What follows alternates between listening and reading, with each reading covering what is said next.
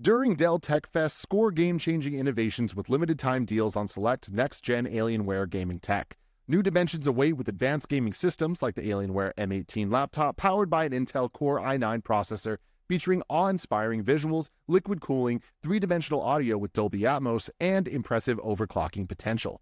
Plus, build your dream setup with great deals on select gaming monitors, mice, and more must have electronics and accessories.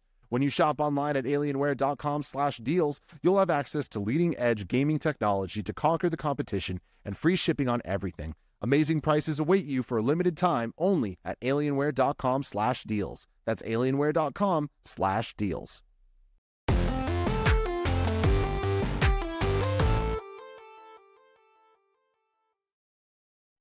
What's up, everybody? Welcome to Kind of Funny Games Daily for Wednesday, May 20th, 2020. I'm one of your hosts, Greg Miller, alongside the former informer, Imran Khan. Good morning, Greg. How are you, Imran? I'm doing okay. I just woke up. I know. Thank you for jumping on the grenade. I obviously, if you're if you're watching this later, listening to a podcast, uh, I was telling the Twitch chat a second ago. A Little bit of a snafu here. I don't know if you noticed, ladies and gentlemen. There's no E3 this year, but it's our busiest E3 uh, ever. That's kind of funny. So there's a million things going on, which means the schedule's constantly changing. And when Gary dropped out, not because of E3, but because he's big time now with working with Danny Trejo on a regular basis or whatever for this animal talking. Uh, I switched over to I originally tried to get Tim, but Tim was booked today. And then I was like, wait, hold on. I'll put you, I'll put Blessing on today. And then I'll put Tim on Friday. And that'll make sense. And then no one ever explicitly said, hey, Blessing, the paper you are reading is wrong. You're on the show Wednesday. So Imran Khan, of course, right in here, as he always is. Now, here's the whole thing, Imran. Mm-hmm. Let's get to the heart of it.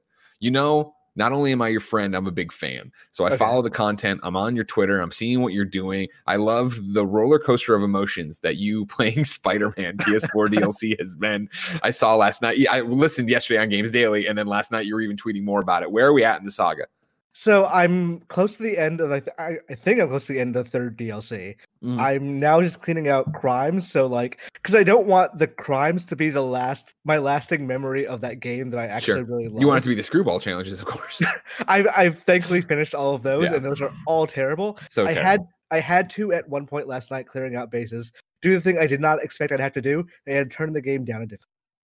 Yeah. Because like it just became too much. There was one underground base that was literally at one point those dig boys come up and there's five rocket launcher guys at once. Yep, it I just, remember. I remember having. I think I did the exact same thing where I was like, "Are you kidding me? Like this isn't fun. I'm not enjoying this right now. I just want to get this done." Yeah, it's like I love Spider Man. I genuinely think that's yeah. one of the best video games of the generation.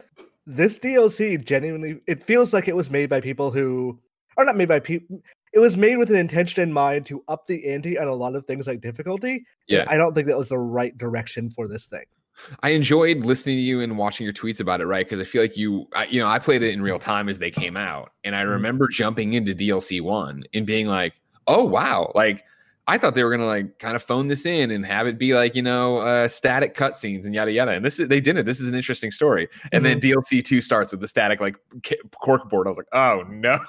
and then sure as shit you go on, and I, I don't. So you don't has you don't know how it ends still, right? Because that was the thing. I know you were talking yesterday about like you know spoilers for the Spider-Man DLC, but Yuri does this, but they're gonna do that. They have to do this, right? And I was I was the whole time like, hmm, can't wait to see how everyone thinks about how it all wraps up. Yeah, I just did the Yuri side quest yesterday. I'm like, okay, so they're not walking that back. That's pretty cool. And then I I, I don't know about cool. It kind of ruins that character a little bit for me, but. Mm. It's, it's a weird, yeah. it's a weird twist in character development thing from a game that you feel so into everybody's character that you put into the DLC. And I mm-hmm. understand mm-hmm. then there's the argument of like, well, we want the DLC to matter, be impactful, and be, you know, crucial to the story. And you're like, okay, sure, but then what about when you turn on Spider-Man 2 and you're like, "Where's my best friend Yuri?" And you're like, "Oh, yeah. Yuri killed the man." Fuck. you know? Yeah, I, I, was thinking about that last night. I was like, "What do you do turn on Spider-Man 2?" Which I assume is going to take like, I assume it will have a Miles Morales that is already trained to be Spider-Man. Yeah, he'll be starting off right. I I wonder how they're going to just go like, "Oh yeah, Yuri is like, I guess a villain now." And Spider-Man has to stop her. And I was like, it, okay, if that can't be done with just a previously on Spider-Man kind of thing, and I wonder if instead what that really means is that they just won't do anything with her. If it'll that be like, well, that's too. that's too much to explain into the story, or is it just going to be like a collectible we'll find that'll be a message or some kind of thing they had or interaction like that? Have you heard my pitch for Spider Man? Have I ever pitched my Spider Man 2 for you? I've not heard it. No. So I think the, the way I because you always have to deal with how do you depower a hero or whatever. I think early on in the game, right? It's the Venom storyline. So I don't know if it opens with you. And spoilers for Spider Man, by the way, guys. But it's 28. It's tw- two years ago, and it was like one of our games of the year kind of thing, right? Uh, I think it opens with you already doing battle with uh, Harry and his weird symbiote goblin stuff, kind of like Kingpin. You get an awesome epic movie style fight. You mm-hmm. beat him, which puts the symbiote into retreat or maybe onto Spider Man, but he doesn't know that obviously necessarily it's bad. So we start playing through and upgrading that suit. But as we're doing that, we're getting more and more angry and aggressive or whatever. And so then at like midway point, maybe even two thirds the way through the game, we flip it to you. Become, you have to start playing as Miles and earning all that stuff to then have the final fight with Peter to get the symbiote off of him to then get everybody back. That would make a lot of sense, and it would be very cool. I did Thank run into a glitch last night that was like, it wasn't so bad. It actually made things really hilarious and interesting that you know how they have two line reads for every read, like the yeah. exasperated line and the standing line. So there's always a sound for Yuri Lowenthal saying something if he's like web slinging around or fighting. I got some kind of glitch that played both line reads one after another. So it was interesting to hear like the two takes for everything. Yeah. Of, like hearing him say something and then also saying it like a slightly different emphasis, but it all makes sense. And like that's one of those tribes in the game is those small details that they hit so well. Yeah.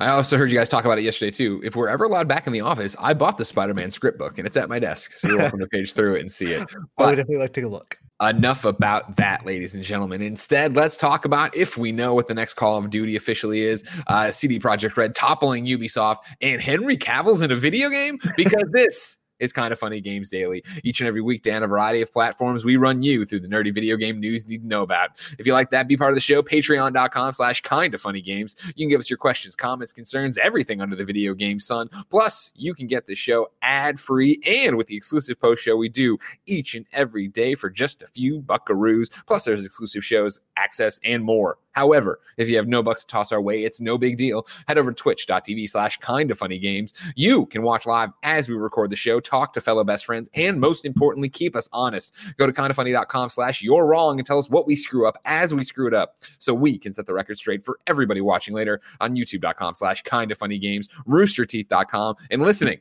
on podcast services around the globe housekeeping for you. Remember, ladies and gentlemen, we are in the midst of the kind of funny core game jam. If you don't remember, core is a game you can go get right now at coregames.com. Oh, actually, just go to kindoffunny.com slash game jam. That's easy. kindoffunny.com slash game jam. Uh, core is where you go and you build multiplayer games, you publish them, and then you can play them right away. Uh, it's free to play on PC right now. You can go get it. We were going to do a big old reveal stream with them. Then the pandemic hit. And so a couple weeks ago, we finally did it where we went in there and played a bunch of games. Honestly, had a great time with it. Obviously, this is sponsored stuff but we had a great time with it. Me and Andy played a whole bunch of it. We're working on another stream for I think it's this week I think it's Thursday. We're doing another one. We want to horse around and core some more. Uh, however, core is being super awesome. And on top of that, if you go to their uh, core games on Twitter and retweet the tweet about our Let's Play, they will donate a dollar for every retweet. But more importantly, they're doing a game jam. Uh, $100 gets donated to our Extra Life team for every game submitted. To enter, you have to go and publish a new game on core. Uh, the categories are party game, kind of funniest game, retro game, and pop culture inspired game. There's more than five thousand dollars in prizes, Amazon gift cards, all sorts of cool stuff, gaming gear. So if you go to kindoffunny.com slash game jam, you can read all about it, download the game for free. Uh, do that, play with us on Thursday, but most importantly, enter your own game. And like I said, guys, you can just copy other people's games, like literally copy it and then do something into it kind of funny and submit it and get extra life 100 bucks for us. Come on, support the team and the big beautiful yeah. kids. Um, I was a little offended. Uh, Imran, like don't get me wrong, you and Blessing, you do great work around here. Mm-hmm. But yesterday, you guys missed that it was the 10th anniversary of Mod Nation Racers. And so I didn't have time to write into your wrong, but I wanted to give a shout out to Mod Nation Racers, a game taken before its time, Imran. I why do I feel is that the same game as Little Little Big Planet karting? It was, yeah, yeah, okay. yeah. It was United Front Games, and they did Mod Nation Racers, and they did Mod Nation or PS3. They did Mod Nation Racers Vita, and then yeah, they also did Little Big Planet karting, which okay work. It, it didn't work, but I was like, I feel like those games are just inherently very similar. I don't remember if it was yeah. like a, a, like we're just rebranding Mario Kart kind of situation. 100%, yeah. Okay. They had, they had a thing where you're like leveling up your weapons as you went through and stuff. Nation Racers, it was more being able to create Iron Man suits and Ecto ones and stuff that was awesome and go play. Mm-hmm. But it was a fun game. bad load times. I admit, everybody. Maybe, maybe you know, I shouldn't have given a flat nine at IGN. Who fucking cares? I did it. It's too late. Uh, thank you to our Patreon producers, Mohammed Mohammed, aka Momo, Blackjack, and the Predator Al Tribesman. Today, we're brought to you by Brooklinen and ExpressVPN, but I'll tell you about that later. For now, let's begin the show with what is and forever will be the Roper Report. Time for some news. Five items on the Roper Report. A baker's dozen. Thank you, Kevin. Uh, this year's Call of Duty is apparently Black Ops Cold War. This is Tom Phillips at Eurogamer. Uh, this autumn's Call of Duty game is called Call of Duty Black Ops Cold War, according to a leak backed up by Eurogamer's own sources. Call of, du- Call of Duty leaker Okami posted a mock up box cover with the correct title on Twitter last night. It's fair to say that this isn't the artwork you'll see later this year, uh, but the title is right on the money. Uh, it was just the Black Ops thing with them. they wrote on top of it Cold War, Black Ops Cold War. I, like, I would want to see like five actual like thing, like the just five Roman numerals right there. Sure, Like that you really want to drive it home. You want to, Yeah. do. Uh, as the as the name suggests, Treyarch's Black Ops series is returning to its roots with a historical setting. Treyarch's series began in the '60s uh, before leaping into the future for its sequels. It's a similar situation to Infinity Ward's Modern Warfare, which after several sequels got a soft reboot last year. As Eurogamer reported yesterday, Call of Duty Battle Royale Warzone has begun a set of teases to do with its locked bunkers, which will slowly hint at a Cold War setting over time. There's more to come. I'm sorry. There's more to come there. No, that's what he says. There's more to come there before Activision makes Cold War official. Though, of course, players have already glitched through walls and seen some of what's in store, including a Cold Era spy plane, Cold War era spy plane. Uh, this will be the fifth major Black Ops game from Treyarch, just two years after the last. One of my favorite things, this is Tom Phillips, uh, about Call of Duty 4, uh, stylized as Call of, Call of Duty 4 with the Roman numerals, uh, was Christian Donlan visited the British Museum to talk about why it was 4 with the Roman numerals just being straight lines and not IV. Activision deco- declined to comment when contacted. Do you believe it, Imran Khan? Oh, certainly. Like when we know they're working on a Call of Duty, even if we didn't know they were working on a Call of Duty, they're gonna make a Call of Duty every fucking year. It's not it's not a new thing. And two, this sounds like the kind of dumb thing just in line with all the Black Ops names so far. So I would easily because Cold War is very specifically a thing about indirect conflict, which is not true of any Well, now it's espionage. That's why the spy plane's there, right? We're gonna go in there and spy on the Russians. I I would be interested in a Call of Duty that has like no actual big military set pieces. Like I understand why nobody else would want that, Sure. but I, I would be interested just to see it for the variety sake of like, okay, yeah, this is a more like Bioshock style single person going. That'd be so like- bizarre. Can you imagine it? Yeah, it would be very interesting. They're not going to do that. I think it's going to be like Cold War for like three stages, and then like three military piece, big war pieces, and then three more regular stages. But I'd be, I- it's it'll be good for Call of Duty Black Ops to have a campaign again, because it was weird when they didn't. Where? What's your take on uh, Call of Duty in general? Are you somebody who jumps in and plays them? I mean, like, do you do the single player bounce? Do you do multiplayer? I don't think you do. I think I would know I- that. I did the campaigns for a while. Then I stopped. I think when they got to like the Advanced Warfare era. Yeah. At that point, it was like the future tech and the, all that stuff just wasn't doing it for me. Then I played Modern Warfare last year, and I was like, "All right, this is fine. I'm I'm digging the idea, even Yeah. though there are parts of this I think are like not well thought out." But s overall, I t- I try to at least touch the campaigns. The multiplayer, I never get super into. I enjoy them when I play them. I liked playing the not Warzone, what they actually called the Battle Royale for Black Ops 4, whatever that name was. I played that for about like Blackout. yes, that. I played that for five or six hours. Like a decent amount of time. And I was like, but there are other battle royales, there's other games. Of course, I just yeah. kind of quickly moved on. But for the most part, I, I like they're all very well made games. It's just there's one every year, and I can only dedicate so much time and bandwidth to them. That's my thing. Is like I respect Call of Duties. You know, when Taylor went over and started working on them uh, from Naughty Dog, I was like, oh man, I'm going to be all about these things. And every time, every Call of Duty, well, I guess, well, not you know, Black Ops Four, notwithstanding, or Warzone, right, where there's a campaign. It's that thing where I'm like, oh man, this sounds awesome. This looks awesome. They're trying to do something that's not just a shooter. Like I'm not a big shooter fan, so this will be the one that I actually get through. And I jump in, and it's just it never works. I was Yeah. excited for Kevin Spacey. I was like, that'll be cool, and didn't work. You know what I mean? Oh, I'm excited for the last one that's going to be more grounded and more like live leak or whatever. Just doesn't stick. Like I'm just not a shooter guy. There's something about trying to tell me a story in that that just disconnects me from it. And I don't. And I think it's the fact that I just have. I've never been the kid growing up that had the army military fantasy. You know what I mean? Mm-hmm. Like I never wanted that's never what I wanted to play. I was always wanting to play superheroes or Ninja Turtles, not go be an army man, right? And get get have the chain of command and orders and how you're serving and who you're serving kind of thing. Right. And I I mean, like, to an extent, that's kind of the business of Call of Duty is you can never make it not what that series is known for. If you Of change course, it of too course. dramatically, yeah, it's not going to sell as well anymore. Oh, and I'm not asking for that. I'm just saying, like I've Yeah. tried I've given it the old college try as many times as I can, and I just can't. Yeah, but it's it's more that I just don't believe them when they say like we were at the Judges Week thing last year where they were talking about we're really rebooting Call of Duty, the whole Yeah. idea. Yeah, yeah. And I was like, no, you're fucking not. Like this is this is still just Call of Duty. Still I understand, sights and shoot people. Got it. yeah, I understand what they're getting at, but there's never going to be a Call of Duty that convinces people who don't like Call of Duty to start playing that game. It's just not Yeah. Yeah, because that's to your point. Like, I, how do you do that? How do you go through and completely reboot something to that level? You know what I mean? Mhm. Like, even like you- I would say, if you wanted to try to make a comparison to God of War, like even then, like the core combat of God of War is still this action based. I'm killing things and I'm Kratos, right? Whereas like if I'm not connecting with Call of Duty because of the first person mechanics, and I think that's something personally that extends to Doom Eternal, even right, where it's like Oh yeah, like I I finally got Doom. I talked about in the games cast, you know, with in the last calendar or last year, 365, right? And when Doom Eternal came out, I was like, cool. I'm not in the mood for that, and I just never touched it. I've just never Mhm. touched Doom, and like that's just my own blind spot, I guess, for it. Yeah, and there was that period where Activision was.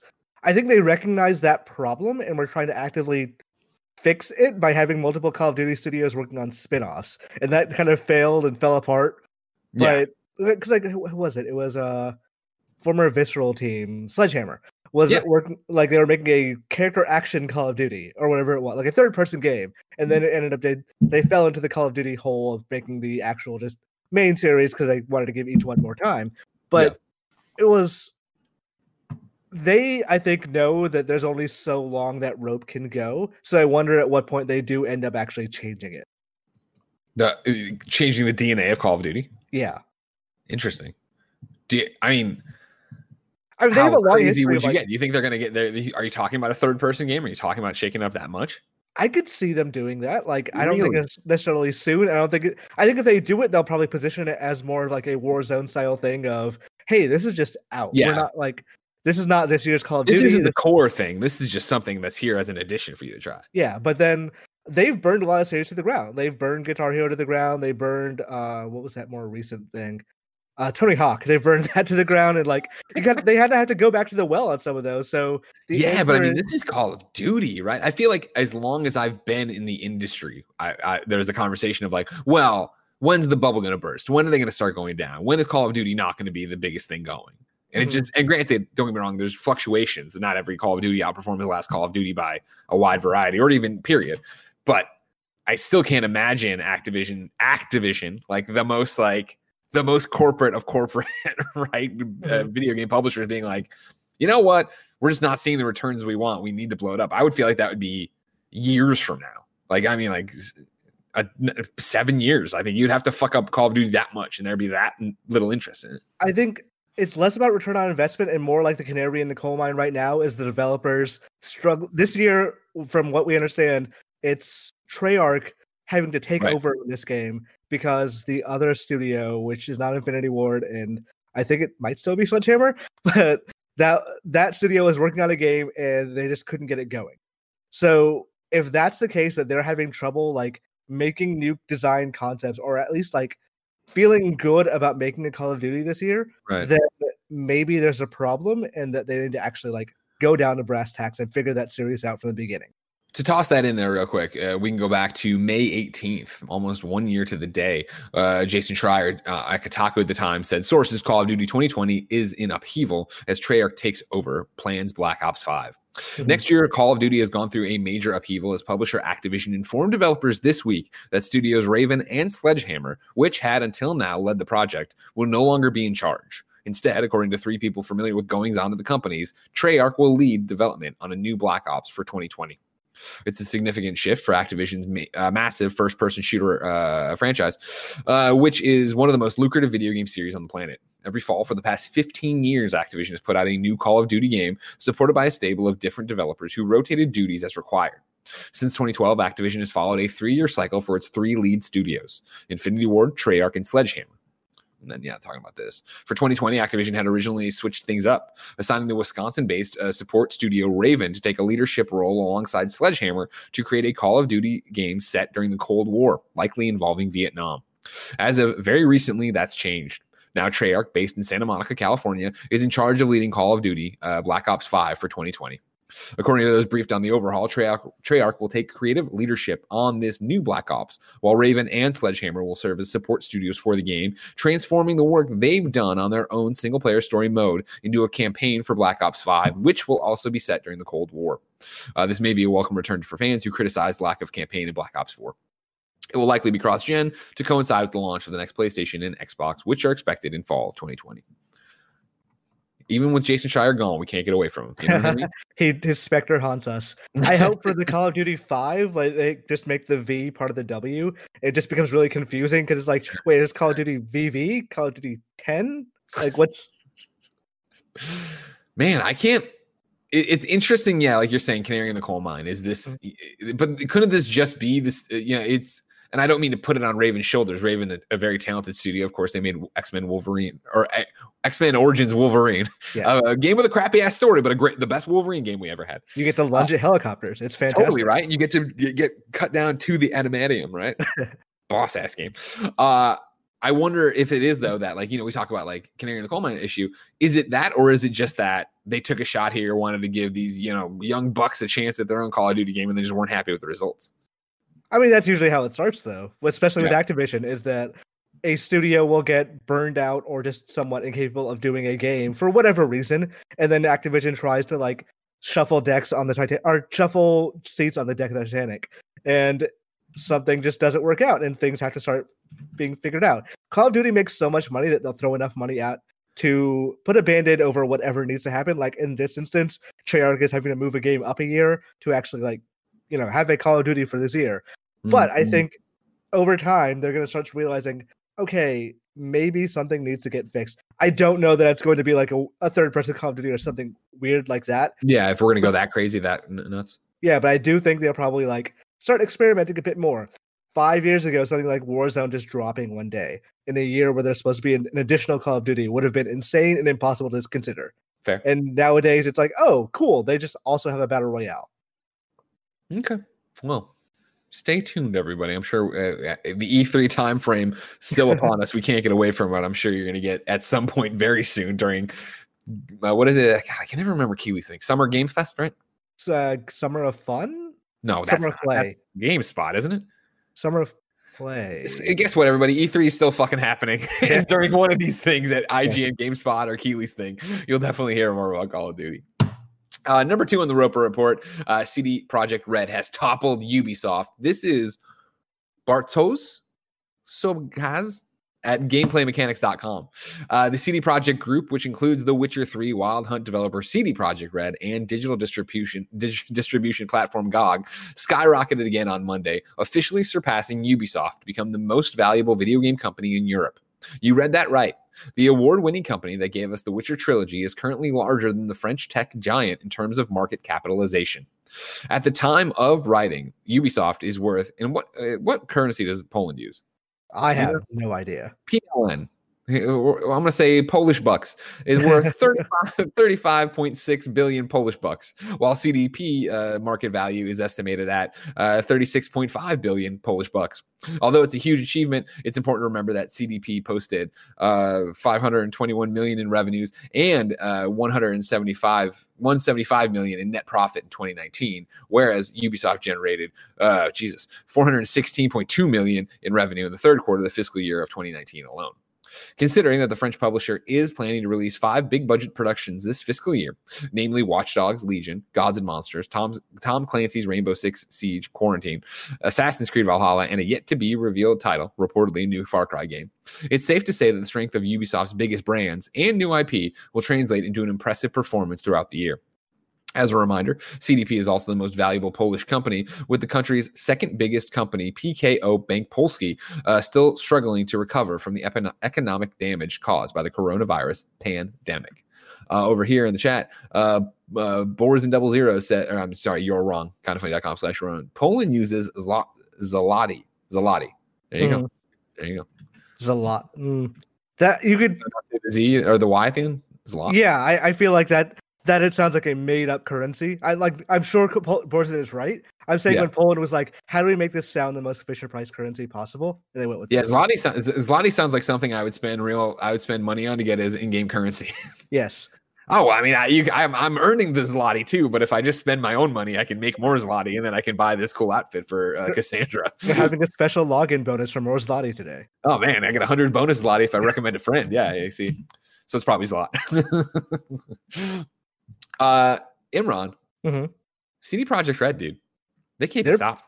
They're this is a perfect storm of interesting things of like them getting right on the precipice of a big release while Ubisoft has just delayed all their big releases. Yeah, So the, like it's Ubisoft kind of at their lowest while CD Projekt Red is at their highest. for the record, I put that in your head. Sorry, the CD Projekt Group. We're talking about the overall thing. Sorry, I said I said CD Projekt Red, and I put it in my headline too, which is incorrect. It's actually the CD Projekt Group is top of it, which includes Projekt Red. Yada yada. I'm just trying to stop the Projekt Red URL and before it also- comes for me. Yeah, also GOG, which is probably their actual big Yeah, money maker. Good old games, of course. Yeah. Well, they're they're just GOG now. Remember they had that big thing where they're like GOG, Good Old Games is shutting down, and they freaked everybody out. And then it I was like, don't we're back to, or Good Old Games is shutting down. However, now we're just GOG, and all your purchases are fine. It's like, no, that's a terrible thing to do. Why did you guys do that marketing strategy? but yeah, it's this is probably not great for Ubisoft from a like stockholder look of yeah. you guys are now not the biggest company or biggest gaming company in Europe, but it's gonna it'll bounce back. Probably Valhalla and Watch Dogs and all that will sell really well, and probably I mean almost certainly their entire slate of games will sell better than Cyberpunk whatever or uh, Cyberpunk 2077 does. But yeah, and that's the thing. I mean, shout out to gameplaymechanics.com here, who it does point out, of course, like let's not get too carried away with this. You look at the revenue, you look at this, like Ubisoft's going to be fine, and this is probably a momentarily passing, but yeah, Yeah. still interesting to see. How well, what's your read? How is how big Cyberpunk going to be for them? Is this going to be? It, can it be as big as The Witcher Three? I, I think for sure it'll be as big as The Witcher 3. The question is how how how good are the legs going to be? Because I think the the initial launch is going to be huge. Yeah. Uh, because people are very hyped for it. It's a very it's a much more mass market palatable type of game. It's like a not a not an open world RPG. It's not a third game in a series. It's a you come in here and you're like immediately understand the story, presumably, Yeah. and you can. Most people are going to be able to like talk about word of mouth from emergent gameplay and stuff like that. It's going to have a very big launch for sure.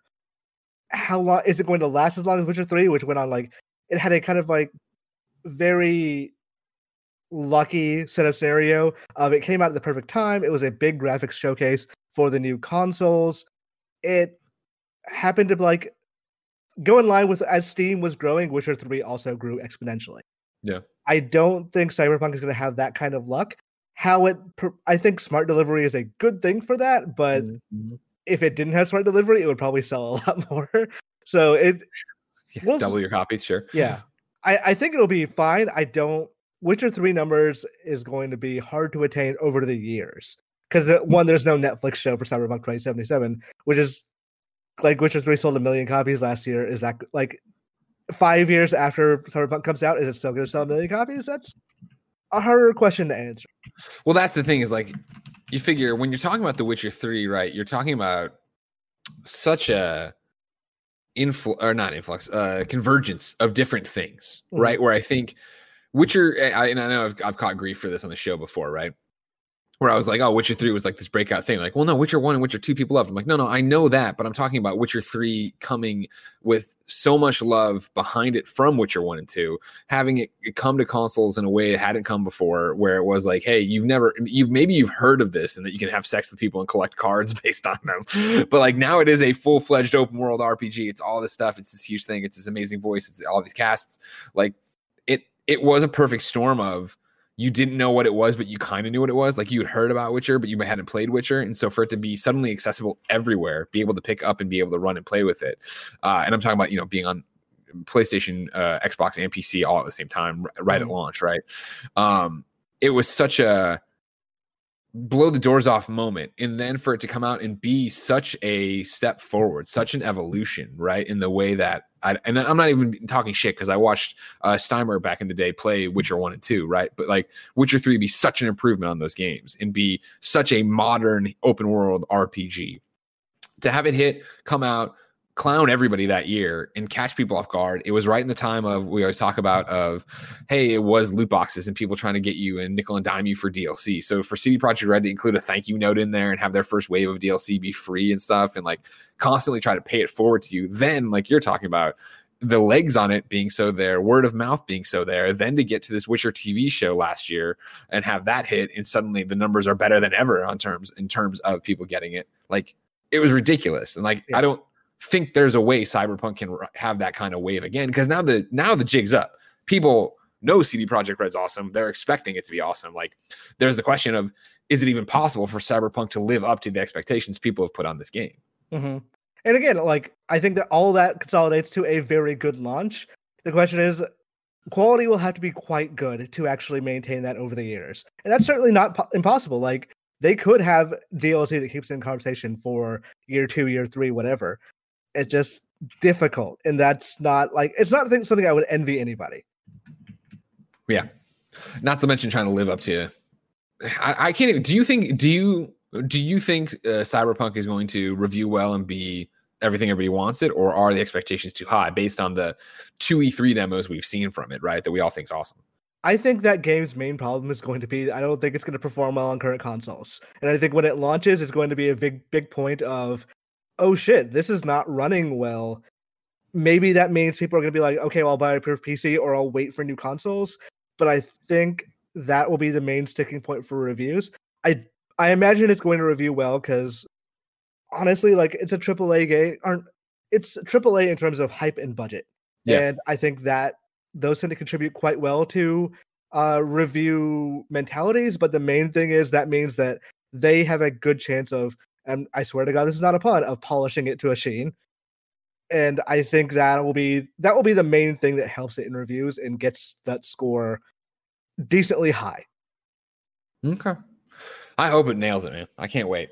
Yeah. I'm looking hope- forward, like honestly, even past like Last of Us against Steam and all that, like that might be my most hyped game this year. Wow. Wow. No, I totally see it. Yeah. It's one that's one of those games that we were talking about this the other day on PS I Love You, me and Blessing, right? Of like, I can't I, I say it, I can't wait for Last of Us. I'm gonna be so stoked to play Last of Us. Last of Us is not one of those games where I'm counting the days down to play it, if that makes sense. You know mm-hmm. what I mm-hmm. mean? Like I don't know. And I, I can't it, I don't know if it it is the subject material. I don't know if it is that, oh, it's gonna be great. It's gonna be awesome. I can't wait to play it, but I'm not like, you know, putting X's on the calendar. I feel the closer we get to CD uh, to uh, Cyberpunk, I might get that way for that because I think there's something about an open world RPG like that, right? Where it's create your own character, build it out how you want. Of this that excitement of like I always think of you know Fallout Three coming out of the vault, and when you came out of the vault, and you're like go wherever the fuck you want. What do you want to go do? And getting in and seeing this world that I don't know that about, right? And not and learning all these systems that I don't know that much about. That gets me super juice to go play cyberpunk. Whereas with last of us again it's a known quantity right? Where I, I, understand i'll be you know improving my weapons. I'll be going out and stabbing clickers in the back. I'll be you know trying to lose people and kill dogs. Like mm-hmm. i get that and i want to see how that story unfolds but cyberpunk is like the great unknown i guess. I feel like we're one launch trailer away from a really good like a, a significant amount of cyberpunk mass hype of like, okay, they did those two demos. Those are really cool. Now just do that like one big launch trailer that's edited in such a way that's like, Sure. oh shit, I can't wait to see what happens from the rest of this. Or this sets a tone that I really, I'm very excited to play right now. I think they're smart by not going for like, Cyberpunk is inherently depressing. Right now, putting that kind of thing out is going to be difficult. Sure. But if like by the time September rolls around and like let's say August they put out that trailer going like, okay, here's a dystopian world for you to escape into, they're going to reap the benefits of that marketing. Number three on the Roper Report, uh, Gears of War 3 on PS3 footage has surfaced. This is Stephen Totilo over at Kotaku. Uh, new footage has emerged of 2011's Gears of War 3 running on PlayStation 3, which is weird given the Gears of War games have always been console exclusive to Xbox. Two individuals familiar with the pre release build of the game say it was made by Epic Games, the studio behind the series at the time, but there's some room for doubt and little clarity about why Epic would have made it. The new footage was posted online today by a person who goes by the name Pixel Butts. what a time to be alive. Pixel Butts out there breaking news. And describes themselves as a former hacker. Uh, he tweeted about the PS3 build on May 5th and uploaded a playthrough of the build today on the apparent ninth anniversary of its creation. Quote, as far as I know, I'm the only person with a working build of this particular data as well, he wrote in the notes under his YouTube upload today. A quote, I don't know why it exists. I don't know why it was made at all. All I can do is speculate. Uh, there was then an update uh, given here, and it goes like this: In a statement to Kotaku, an Epic rep, an Epic rep confirmed that they made this build as part of a tech test, not as part of a plan to make Gears of 3 for PS3. Quote, this footage is a byproduct of Epic's internal Unreal Engine 3 testing process, which utilized both Gears and Unreal Tournament and was never part of any actual product work for PlayStation 3. Pixelbutts uh, said the PS3 build was part of a haul of data obtained by a group of hackers during a 2011 breach of Epic and other gaming companies. In an interview with Kotaku in 2013, one of the hackers said they'd been able to access Gears of War 3 a year before its release and shared an image of a poster Epic supposedly sent to them as a thank you for identifying the flaws in the company's security. There you go. Mm-hmm. A nice. a nice ending to a leak. I did see Cliffy B last night saying there's no way this is real. And then immediately after, uh, immediately after, immediately before, Epic confirmed to Kotaku, "Oh yeah, this is totally real. It's fine." Yeah, this I've seen people sharing the PS3 ISO around, and Yeah. also there's apparently a PC ISO of Gears of War 3 that's like also being shared around. That like it's almost entirely playable. I think the ending isn't in there, but you can get through the entire game. What a weird world. I can't imagine. Can you? And like, that's the thing. First off, as somebody who can't fucking figure out how to sync certain things with his eye calendar or whatever, like, I can't imagine being a hacker, period. But being a hacker and going in and like, I'm going to just look into this thing and you go into it and you find fucking Gears of War 3 on PS3. You're like, what the fuck is going on? No one's going to believe me when I put this up. It's crazy. it's stuff Um, like that, and like the recent Nintendo hack where they found like internal powerpoints Yeah. of oh, here's why they think they why they chose friend codes all the time. Like oh, this is it's actually really interesting to find this sort of stuff out. So it's interesting to me that Epic had a fully working because by Gears of War three they would have had Unreal Engine three on PS3 down fairly pat. So Yeah. I'm very like if they show, showed a Gears of War 3 PS4 version of them trying to figure out how to make that game or how to get Unreal to work on PS4, that would be really interesting. I'm more fascinated like why does this exist? Because I don't think their reasoning makes a whole lot of sense. I, I applaud them for having an answer. You know what I mean? Yeah. This thing where people are just literally debating if it's real or not. Them to be like, it's real. We're just testing it. You know what I mean? And I, I, think it makes sense, right? Because it would be, can we make this work? How easy is it to make it work? How easy is it to port it over? What, do- what do you have to change? What do you have to do? Mm-hmm. If you were working with Gears already, you have a PlayStation 3 test unit, whatever. Yeah, I it, Well- all this is like all. It would all be very interesting if after Microsoft did buy the Gears of War license, they're they still were using Gears of War on other systems to test things. Sure. I'd be interested to see that. Yeah. Uh, this is actually a good point to call out required reading. Of course, ladies and gentlemen, every so often we run into an article here, you know, more often than not, actually, uh, on our daily roundup that doesn't isn't exactly news, but it's something you should read because it's incredibly interesting. Today, I have one for you. It's called "This is what happens when a video game leaks." Uh, this is over at IGN.com. Luke Luke Winkie writes uh, these. These are his first two paragraphs. In late 2010, a video surfaced online of, a, of the purported ending cinematic from the second chapter of Blizzard's StarCraft II Heart of the Storm. The clip oscillated between rickety, undercooked cutscenes and black and white storyboarding, but it was enough to tip off a whole nation of StarCraft disciples to a lore ultimatum uh, that wouldn't be officially released for another three years.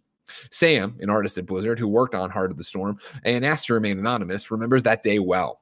There's nothing grimmer than a development studio office uh, that's just suffered a major breach of trust. Quote, We were like, how did this happen?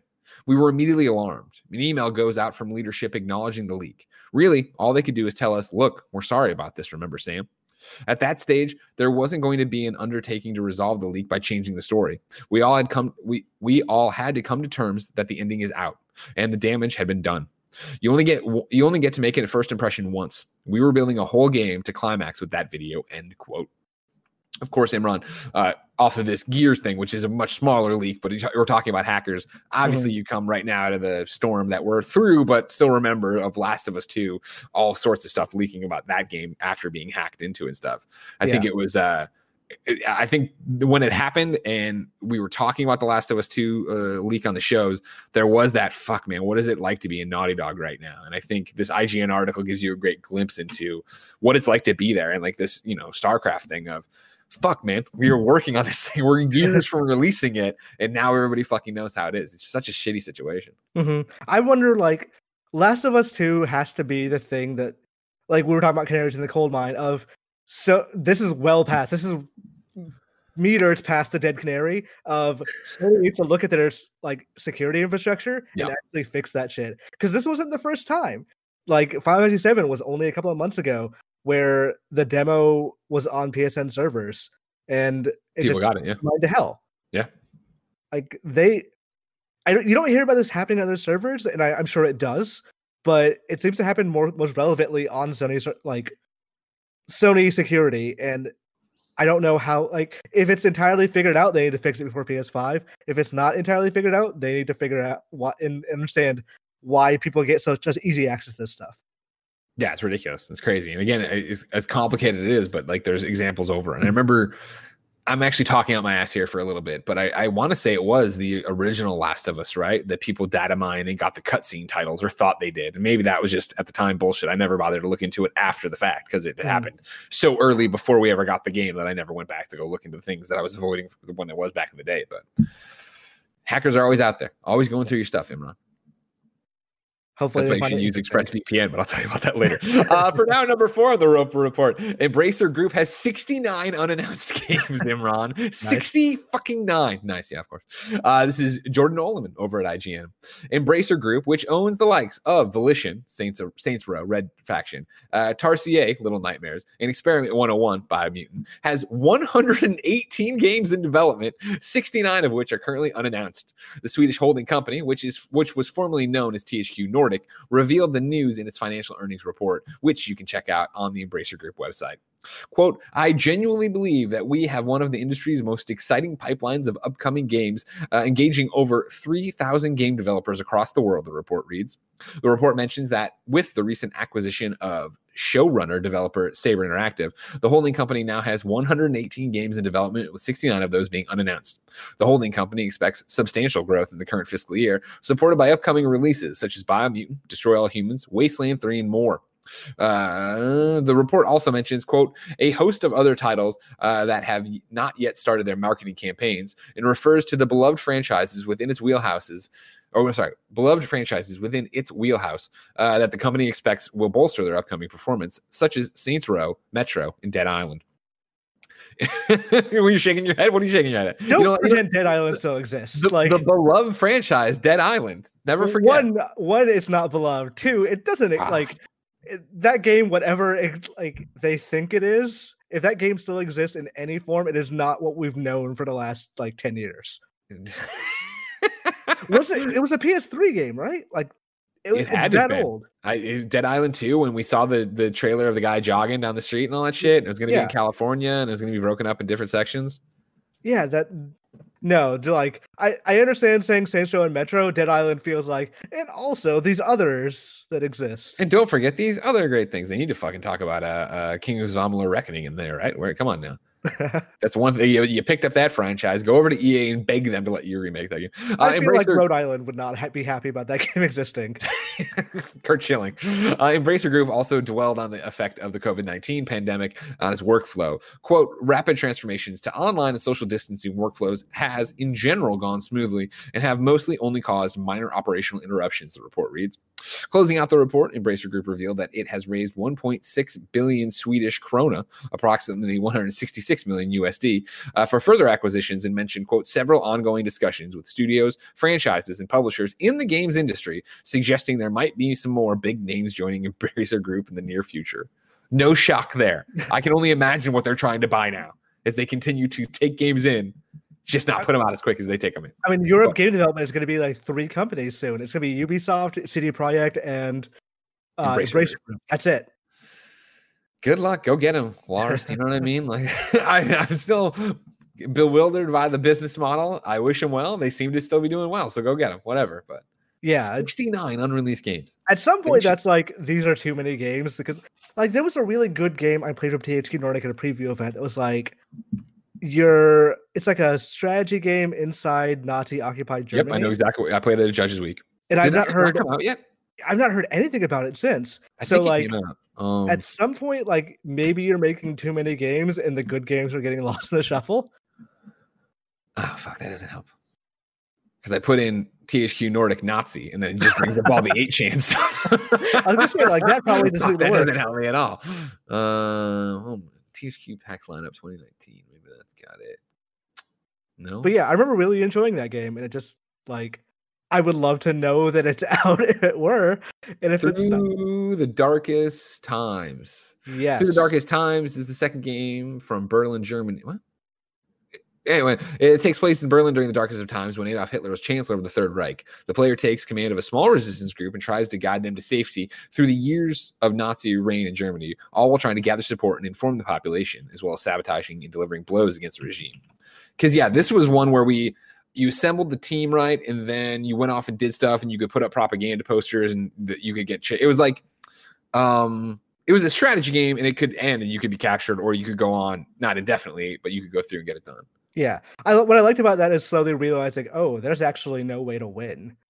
That Yeah. you're eventually always going to lose. And like that's a smart way to like create a tone for the player. Uh, it is out uh, right now on Steam. Came out January 30th, 2020 is what it's listed as. It's released on Steam. So maybe they have too many video games if stuff like good things. Well, that's thing. They're great at announcing them. I just yeah, I never hear. I rarely hear about them after the fact, right? I'm looking Yeah. through this. Yeah, yeah. It's got a few. Metacritic uh, 71 right now for the PC. and they just bought Saber, who is behind that WWE All Stars. Let me tell you, that thing looks like a tight piece of shit. it, it looks like they they went to Saber and said, "Hey, that game that you need to come out in 2021, actually this year." Uh, uh, uh, hey, we're canceling WWE uh, 2021, so we need you to put that. Well, you said we had a year. I'm sorry, you do not have a year anymore. we need it now. Can you please? Oh God, I guess so. Sure, hold on. What is that one called? Yeah, Battlegrounds. W WWE 2K Battlegrounds. And the Yeah. trailer fucking throwing guy uh, Cena into a crocodile. I was like, God damn it, guys. Just fucking make No Mercy slash WrestleMania slash whatever AKI game you want it to be. I would take a I I- remaster at this point.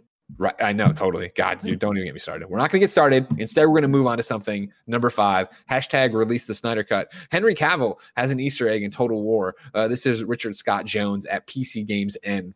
Henry Cavill is in Total War Warhammer 2 as a unique high elf lore master named simply Cavill, like Cher, except he sings with a great sword. When the British actor was first announced as Geralt of Rivia on air in Netflix's The Witcher, Many gamers were skeptical, finding it understandably hard to shake Doug Cockle and CD Projekt Red's defining interpretation of the character. But it's fair to say he smashed it and has since been charming us all with displays of his like-minded nerdery. Quote, and then that's a colon. Uh, he has the correct opinion that PC is the best gaming platform, has been spending his lockdown time painting Warhammer miniatures, and besides The Witcher, likes to unwind with a bit of Total War. Developer Cre- Creative Assembly uh, was clearly charmed too upon starting a campaign as Eltharion uh, in the game's latest DLC, the Warden and the Paunch. I found uh, that the Solemn Protector of Tor Yvresse uh, was a friend. Man, Eltharion begins the Vortex campaign with a lore master of Hoeth named Cavill. Uh, and as you can see in the character screen below, he has some interesting traits. White Wolf grants you a plus 15 bonus versus large, uh, perhaps hinting at the char- at the, as a at, perhaps hinting at a career as a professional monster slayer, and also grants a potion of toughness ability and a clear nod to the tools of Geralt's trade. Geralt's trade. Advocate grants plus three unattained, uh, untainted to the local province, and the flavor text reads, "quote Good ideas oft times needs vo- Good ideas oft times need vocal public support to turn them into reality. Perhaps in praise of Cavill's support uh, for wholesome ways to spend your time at home during the current COVID nineteen pandemic." Uh, Henry Cavill. Come on, I mean he's wrong about PC gaming, but I love that he plays games. That's all that matters. Because the story goes that he he skipped the first call from Zack Snyder because he was in the middle of a Warcraft raid, and Mm. and then uh, yeah, since then I think it was in GQ that he talked about playing. That he talked about playing Total War, and I think that's what started this too. Even though this report doesn't have that. I feel like Henry Cavill is just glad to. Speaking of the Snyder Cut stuff, I think he's just glad to be known for something that's not the mustache CG. Sure. I That- think he dodged is- the bullet there. He dodged Yeah. the bullet. That, that- that's not you know all anybody because there's that one image of him. I guess. Well, there's Yeah. the image of the shitty CG, but then there's the one image of him in the throne or whatever is Superman. I like. I think he's just happy to be like, okay, now no, don't worry about that. I'm Geralt as well. Don't Yeah. pay attention. Like the Superman stuff, he was a good Superman. I think those scripts were bad, but I think he was Yeah. a good Superman. You're right. You're right. 100. percent Yeah. But He got screwed over. He had, he was a very good good looking Superman. He had a good. uh uh I liked his character. You know, we don't need to turn this into a Superman discussion, but yes, he was a good Superman with a bad script. Agreed. but now he's like, okay, I think he identifies more as a Geralt, so it's good for him to have that like new personal brand of Yeah. being the over like overly handsome nerd guy. Like this is this is a good avenue for him. And uh just to, yeah, exactly. Come on here and be a video game nerd. That's what we all want. Yeah. But Imran, what I really want is that Snyder cut. But HBO Max's launch is still so far away. If I wanted something more immediate, say what was coming to the mom and grab shops, where would I go? The official list of upcoming software across each and every platform is listed by the kind of funny games day show host each and every weekday. Yeah. Out today, Crucible on PC. Wait, Cannibal really quick. Quiz- I think HBO's launched three days away. That's all I just want to say. I HBO know, but Max. not now. You know what I mean? Oh, When are they yeah, announcing the makes Snyder. Cut? That's my thing. You know what I mean? They're all know it's not. You gotta let it go, No, dude. Kevin, no, it's happening. I don't know if you've seen the hull- hullabaloo on the internet the past few days. It's fucking happening, buddy. All right. Crucible I- on PC. yeah. What, what do you got, Imran? I, I don't understand. Like, so when I think, oh, HBO Max is gonna have DC movies, I automatically assume they're gonna have all DC things. So Yeah. like, oh, I want to watch uh Harley Young Quinn. Justice. oh, again. sure. Yeah. But like, is that where that is now, or is it on a separate DC? Streaming That's for service? sure on DC Universe. And I'm not, I, as somebody who does not give a shit about the streaming wars and has DC Universe, I haven't paid attention to what HBO Max has versus that. I know Titans is, yeah, Titans is going to be over on, uh, no, Doom Patrol. I don't know is the answer. And I don't know. Yes. Yeah. I like. I just assume, oh, all DC things will be on X pl- platform, but I actually don't know. Well, nobody knows. Yeah. Don't worry about it. Out today. Crucible PC, Cannibal Cuisine, uh, Switch and PC, Arena PC and Mac, Samurai Aces on PC, Mahjong Deluxe PC, March of Soldiers PC, Neversong PC, Moonfall PC. New dates for you. Uh, Xbox One X is getting a Cyberpunk 2077 limited edition bundle, one terabytes coming in June. Uh, I didn't have a, I didn't find a date for this, but Funky and Dixie Kong are coming to Mario Kart Tour. I saw GameXplain had a video up about it. It looked like an official trailer, but there was no date, so maybe it's out today. I don't know. Uh, Drake Hollow is launching on Xbox One and PC uh, July 17th. Uh, Pascal's Wager is getting a new expansion on May 29th. And then Potata, Fairy Flower is coming to Nintendo Switch on June 6th. Deals of the day for you. Uh, Groovy Muse wrote in to patreon.com slash kind of funny games, just like you can. It says, Deal of the day GameStop is having a clearance sale on. Oh, I'm sorry. GameStop is having a clearance sa- shirts sale as part of their deal of the day. I ordered seven t-shirts for $45. Go get them. Your long Games GameStop's inevitable defeat is your gain. Go get a t-shirt. They're actually doing shockingly well because of COVID. Oh, like really? they're yes, I think their recent financials are like this is the best quarter we've had in a long time. Oh shit! I thought I remember them doing or whatever. I, I yeah, I don't remember that being the headline out of it, but I believe you. I'm not. I'm not. Their their very craven plan to stay open as an essential business was worked out. well for them. Huh. Huh. Okay. Uh, reader mail. It's time for reader mail, of course. You can be part of the show by going to patreon.com slash kind of funny games, where you can get the show free. And speaking of ads, Greg Way, this episode of Kind of Funny Games Daily is brought to you by Brooklinen. Bringing comfort into your home is the ultimate form of self care. And now, more than ever, it's important to take care of yourself and each other. You spend a third of your life in the sheets. Don't you want them to be insanely comfortable? Uh, so put comfort per- first with things like new bedding, loungewear, towels, and more. You don't need to hear me talk about Brooklinen, but I'm going to talk about Brooklinen. Of course, ladies and gentlemen, they've been a sponsor of Kind of Funny for a long time. We love and appreciate that. But as you know from the very first sponsorship years ago, I bought the Brooklinen sheets. I went to brooklinen.com. I mixed and match. They're amazingly soft sheets. And still to this day, we strip the bed, wash the sheets, and put them right back on. We have other sheets. We just don't use them because we like the Brooklinen ones so much. That's how good they are. Um, Brooklinen helps you find comfort in the little things, morning routines, extra soft sheets, plush towels, comfortable loungewear, etc. Uh, it's hard to imagine uh, a summer stuck inside the house, but if we have to do it and keep everyone safe, don't you want to be as comfortable as possible? That's where Brooklinen comes in. Brooklinen's Memorial Day event is going on now, and you don't have to, and you don't want to miss out on all the big savings, including their newest uh, Hammam and linen collections. But if you can't wait, you can get 10% off your first order and free shipping with the code GAMES at brooklinen.com. That's 10% off your first order with free shipping. Use the promo code GAMES at brooklinen.com. Brooklinen, everything you need to live your most comfortable life. And our next sponsor is ExpressVPN. Being stuck at home these days, you probably don't think much about internet privacy on your home network. You fire up incognito mode, go on your browser, do whatever the hell you know you're doing over there, and think no one can see you, right? Well, you're wrong. Even in incognito mode, your online activity still can still be traced. Even if you clear your browsing history, your internet service provider can still see every single website you visited. That's why when you're even when you're home, you should be using uh, ExpressVPN. ExpressVPN makes sure your internet service provider can't see the sites you visit. Uh, instead, your internet connection is rerouted through ExpressVPN's secure servers. Each ExpressVPN server has an IP address that's shared among thousands of users. That means everything you do is anonymized and can't be tracked back to you. ExpressVPN also encrypts 100% of your data with best in class encryption, so your information is always protected. Use the internet with confidence from your computer, tablet, or smartphone. ExpressVPN has you covered on every device. Simply tap one button and you're protected. ExpressVPN is the fastest and most trusted VPN on the market. It's rated number one by CNET, Wired, The Verge, and countless more. So protect your online activity today with ExpressVPN. Uh, that you should trust uh, your security and uh, privacy to them. Uh, visit the special link at expressvpn.com slash games, uh, and you can get an extra three months free on a one-year package. That's E-X-P-R-E-S-S-V-P-N.com slash games, expressvpn.com slash games to learn more. Imran. Mhm. The Sheep Whisperer writes in to patreon.com slash kind of funny games and says, New Game Plus Expo is having a showcase on June 23rd and will be featuring developers and publishers who all fall into similar veins of games.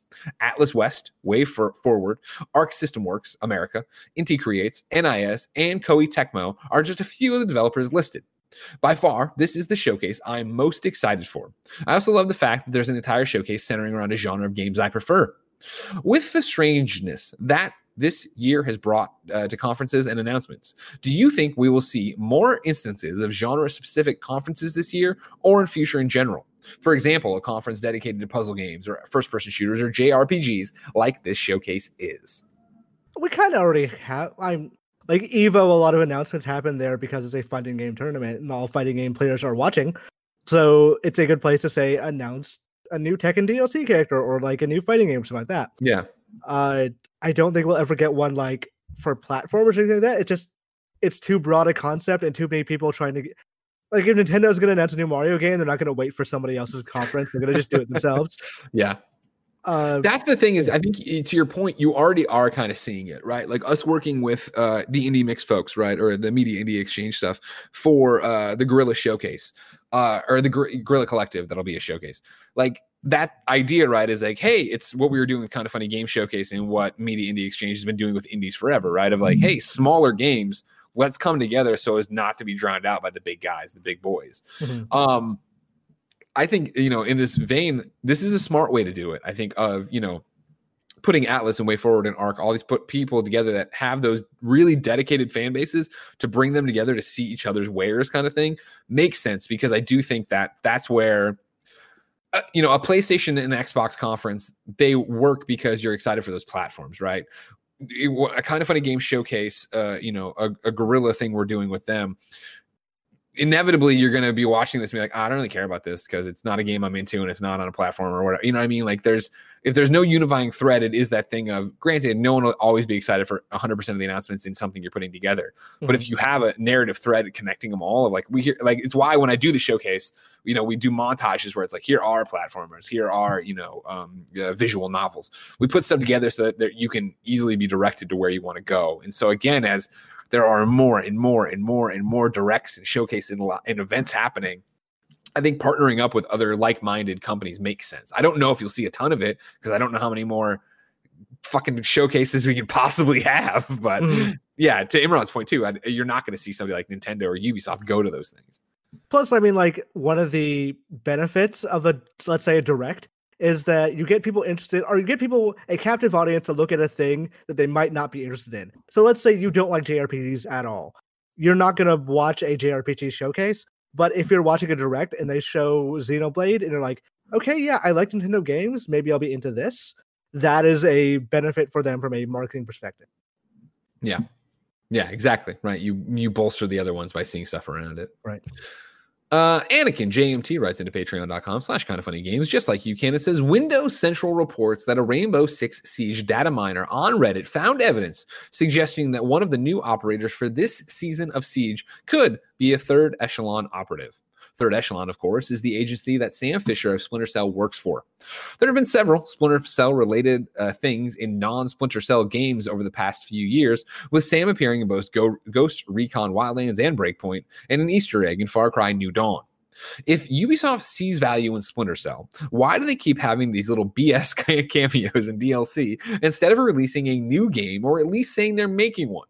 It's at it's at the levels of frustration for Splinter Cell fans that Barrett has for the new Batman game, and it's been since 2013 since we've had a game.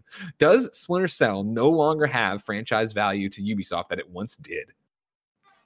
I think, and I say this entirely without inside knowledge, I would bet that Splinter Cell occupies the same space Prince of Persia does, where they have prototypes bouncing around all over Ubisoft. Every team is like, hey, we have a good idea for Sam Fisher. And Ubisoft's like, okay, let's put up a prototype and see what happens, and then it becomes another game entirely, or gets wrapped into a Ghost Recon game, or just doesn't go anywhere. Yeah, I think that's why we see Sam Fisher in so many things. Yeah. But I, I would bet it's mostly Ubisoft going. Yeah, a stealth game like Splinter Cell would sell, but it wouldn't sell 10 million copies. And the amount of budget that would require to make the game people expect is not what we're willing to put for a game that isn't going to do Assassin's Creed numbers. I think that I think you're right on the money. Is that I think they want to make a Splinter Cell game. I bet they've tried multiple times, and I bet they just don't can't find that secret sauce. And I honestly think, like, honest, and I know it's uh, this is me being a very old person, but I do think that they're still they're still gun shy based on Splinter Cell Conviction. You remember this mm. when they announced Splinter Cell Conviction? I remember Brudvig had a poster at his desk. He went and saw it, and then one day they're like, the game's just not coming together. We're canceling it.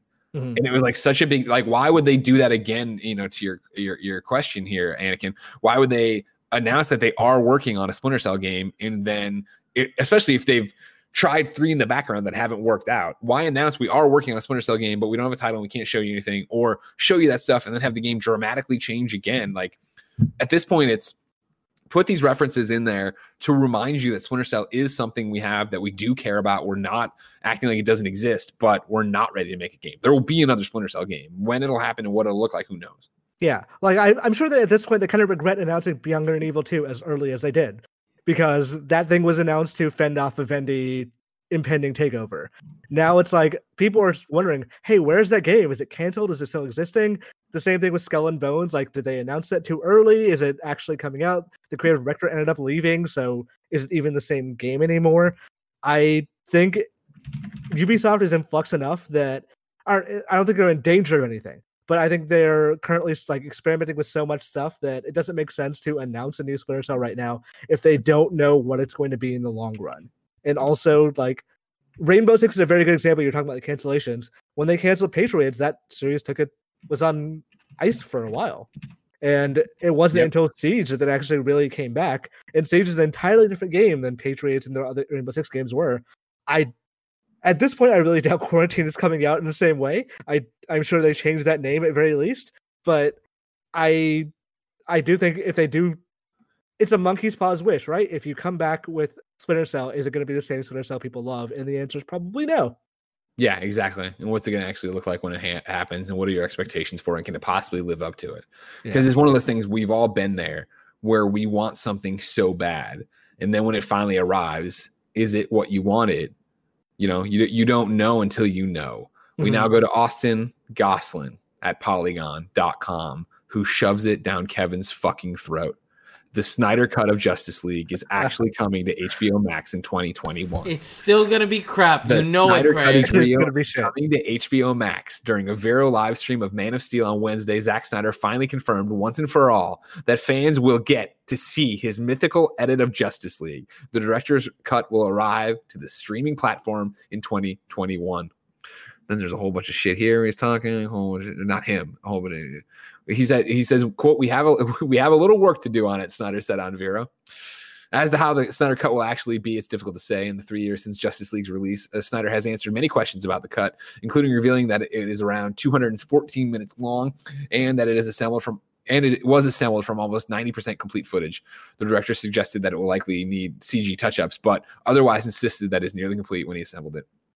According to So- the Bureau Post, the You son of a bitch! How did you make this happen?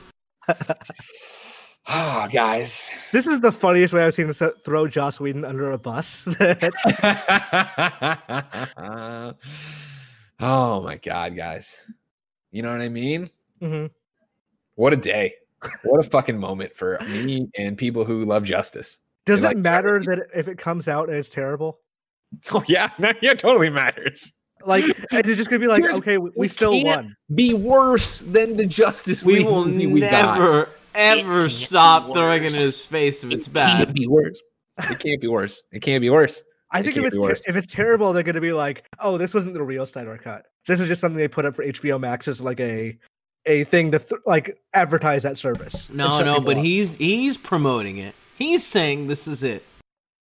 All right, Yeah, real quick too. I just want to say, I just want to say, this is a big moment for me. I'm on cloud nine, and so in the chat, I said it can't be worse, and James G nine nine nine says it can. He's now timed out. All right, I'm not, gonna, I'm not going to put up with this right now. All right, I'm looking over here, and, and then uh, Brandon H says, Greg, uh, remember your Batman v Super, uh, Batman v Superman uh, trailer reaction vid, right? Where I said there's no possible way this movie can be bad, and it wasn't.